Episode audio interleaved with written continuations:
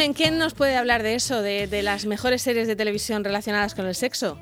Pues eh, lo mejor es que le preguntemos al director del Instituto Sexológico Murciano, al doctor Rodríguez. Muy buenos días. Hola, ¿qué tal? Buenos días. No sabemos si está usted hoy pasando consulta virtual con los zaragüeles puestos. pues lo No sé, tengo. por preguntar. estar en casa de mi suegra. No me preguntes por qué, pero estar en casa de mi suegra. Bueno, sí, yo parte de mi ropa de huertana está en casa de mi madre, entonces voy así como, como a retales, pero bueno, es, es normal, esas cosas suelen, suelen pasar. Oye, Jesús, eh, queríamos hablar esta, esta mañana de, de series, estamos viendo muchísimas y, y bueno, pues también hay otras muchas, algunas actuales, otras de, de antes, donde pues eh, ese hilo conductor gira en torno a la, a la sexualidad y por eso pues eh, queremos eh, repasar, por si alguien se aburre también estos días de confinamiento, pues mira, le pone también un poquito de chispa. Claro. No, no es un tema baladí el tema de las series de televisión. Eh, hay varios estudios científicos, libros, que analizan el fenómeno y le dan un poder socializador a este tipo de series desde los años 90, que empieza un poquito el fenómeno, y sobre todo a nivel de, población joven, gente menor de 30, 35 años, y, y realmente pues eh, tuvimos una revolución con la serie Sexo en Nueva York, digamos que fue el principio de todo, con eso empezó todo. Y a partir de ahí, pues hemos tenido en los últimos años, con eh, la aparición de nuevos formatos, plataformas de entretenimiento, pues una oferta casi infinita.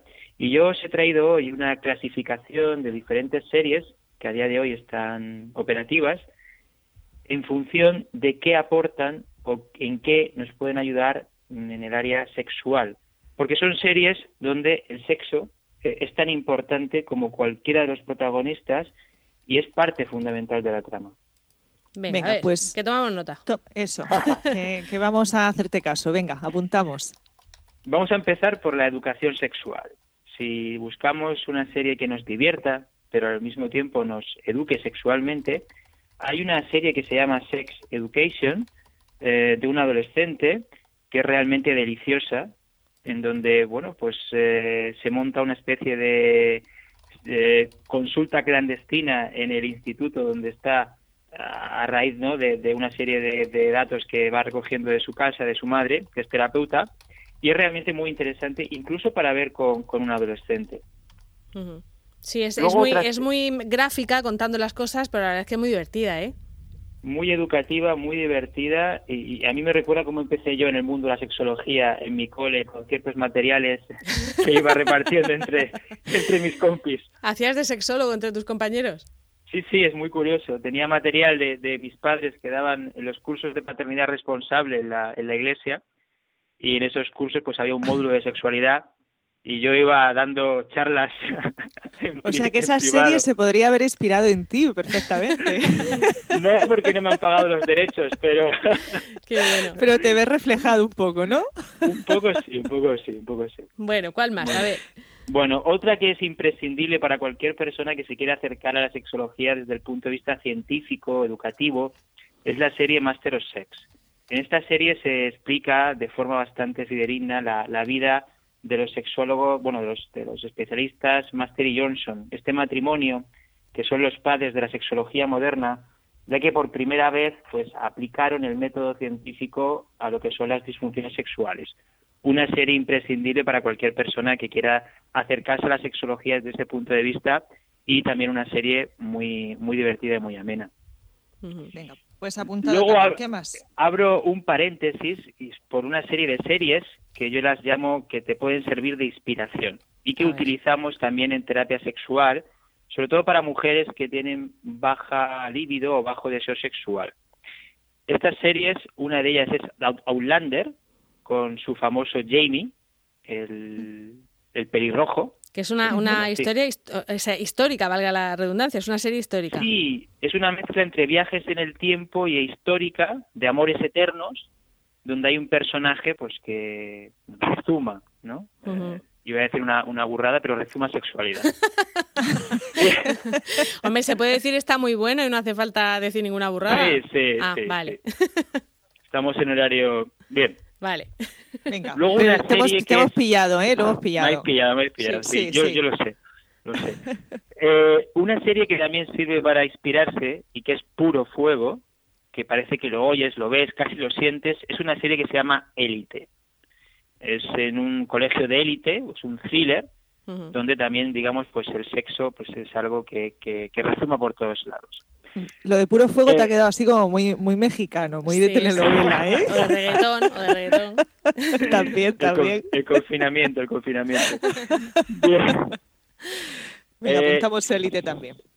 Luego, un epígrafe para quien quiera explorar, yo lo he llamado otros tipos de pareja, donde estamos hablando de explorar el fenómeno del poliamor, las parejas abiertas. Ahí tenemos una serie que se llama Van der que es una serie ambientada en Manchester, donde se normalizan otros tipos de pareja y es una reflexión bastante interesante sobre las relaciones largas, el deseo, la sexualidad. Interesante. Luego otra serie que se llama Tú, yo y ella, como el nombre indica, pues donde se explora el fenómeno del poliamor. Bueno, pues que quien quiera y un poco investigar, pues estas dos series que pueden servir de primera piedra de toque a la hora de, introducirse en ese mundo. Eh, luego, para jóvenes, eh, series muy realistas donde el sexo pues es, eh, bastante fiel a la realidad, pues tenemos series como Girls, Skins, Love, donde el sexo se parece mucho a la vida real, donde no se dan modelos de una sexualidad fantástica, sino donde la gente pues le pasan las cosas que le suele pasar a la gente en ciertas edades y es interesante porque es una visión del sexo auténtica, moderna, natural, directa. Estamos apuntando, ¿eh? Jesús. Sí, sí, sí, sí lo sé, lo estamos sé, con el lápiz y el lápiz y Estamos con los deberes. Es que Jesús me ha puesto que tengo que hacer esta tarea esta semana. me ponéis a mí de, me ponéis a mí de excusa, me ponéis a mí de excusa. Claro, claro. Luego, una para, para, para mí muy divertida, donde se afronta el sexo en la tercera edad.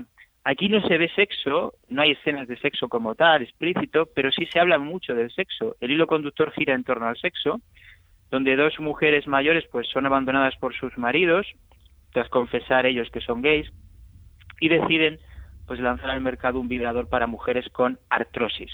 Madre mía. pues, Qué maravilla. Oye, es una realidad, ¿eh? Es una realidad. Lo que es la creatividad. ¿Esta era Frankie? ¿Cómo es esta serie? Grace, Grace y Frankie. Eso, Grace y eh, Las, las tres principales Jane Fonda, que a todos nos, nos suena.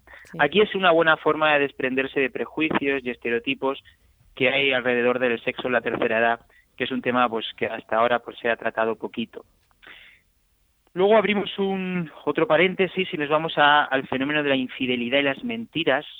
Hay una serie que se llama The Affair, que realmente pues eh, es una serie muy aclamada por la crítica, donde el sexo juega un papel importantísimo y donde se desarrolla bastante bien todo este fenómeno de las mentiras, la infidelidad, eh, dentro de lo que es una familia bastante convencional. Entonces, una serie que quien le vaya a esos temas, no tanto para aprender, sino simplemente por curiosidad. ¿La moraleja pues es que sale mal o, no? bueno, es que lo del mal y bien es muy subjetivo en esta serie. ¿eh? Yo creo que hay momentos para, para todo. Venga, de Afer se llama esta. de Afer, sí. Y una última serie que tiene que ver con la orientación sexual, donde se aborda el tema de la orientación sexual desde una perspectiva bastante moderna y divertida, que es la serie de L Word, donde eh, pues una chica, una joven de pueblo, llega a Los Ángeles para bueno, sus, cumplir sus sueños y en ese viaje personal pues conoce a una serie de mujeres lesbianas de mucho éxito, muy atractivas y nos cuenta pues su, su viaje en esta en este grupo de mujeres, cómo ella va aprendiendo, desarrollándose. Es muy sexual la serie y aborda el tema, como hemos dicho, de la orientación sexual, que también es un tema interesante.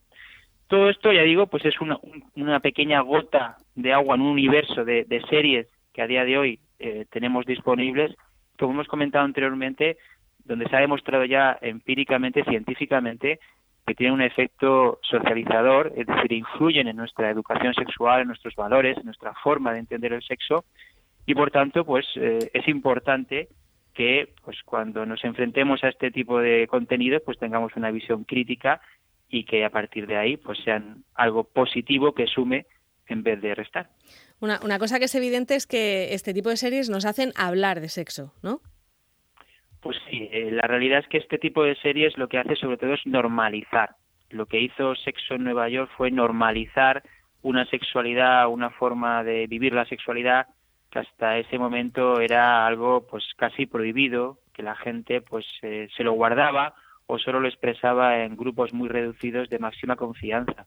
A partir de ahí pues se puso encima de la mesa que la sexualidad es algo normal y estas series vienen a hacer eso, vienen a normalizar algo que desafortunadamente todavía pues eh, en ciertos sitios como en nuestra región pues todavía a la gente le cuesta mucho, ¿no? El sexo, queramos o no, sigue siendo un tema tabú y este tipo de series pues hace que la gente joven por lo menos empiece en ese sentido a normalizar mucho más la, sexualidad. Claro, normalizado y, explicado también en muchas de ellas de una manera muy, muy terapéutica y, muy sana, ¿no? Que con esa, con esa información que, que, siempre viene bien, como tú dices, para normalizar esta, esta situación y abrir ese abanico, porque hasta ahora eh, el mundo audiovisual como que no se haya metido en estas, en estas materias y cada vez son, son más habituales, ¿no? Sí, había mucho de estereotipo, mucho de un sexo de mentira, muchos mitos se veían reforzados en el cine, en las series. Afortunadamente esto está cambiando y ahora nos vemos a un sexo más directo, más real, donde los personajes tienen problemas reales, donde los personajes hablan realmente de la sexualidad del día a día y esto pues ayuda mucho porque ya digo hace que la gente pues tenga una, una visión del sexo mucho más realista que esos modelos de los años 80 o 90, pues muy centrados en los estereotipos, en el sexo del porno, que ha hecho daño a muchísima gente en su, en su vida y en su desarrollo sexual. Bueno, pues si no les ha dado tiempo a tomar nota, no se preocupen porque yo sí lo he apuntado todo y lo pondremos en la página web, todas estas recomendaciones que nos ha hecho hoy Jesús. Jesús, muchas gracias. Un placer, como siempre. Venga, hasta luego. Gracias, doctor. Adiós. Adiós.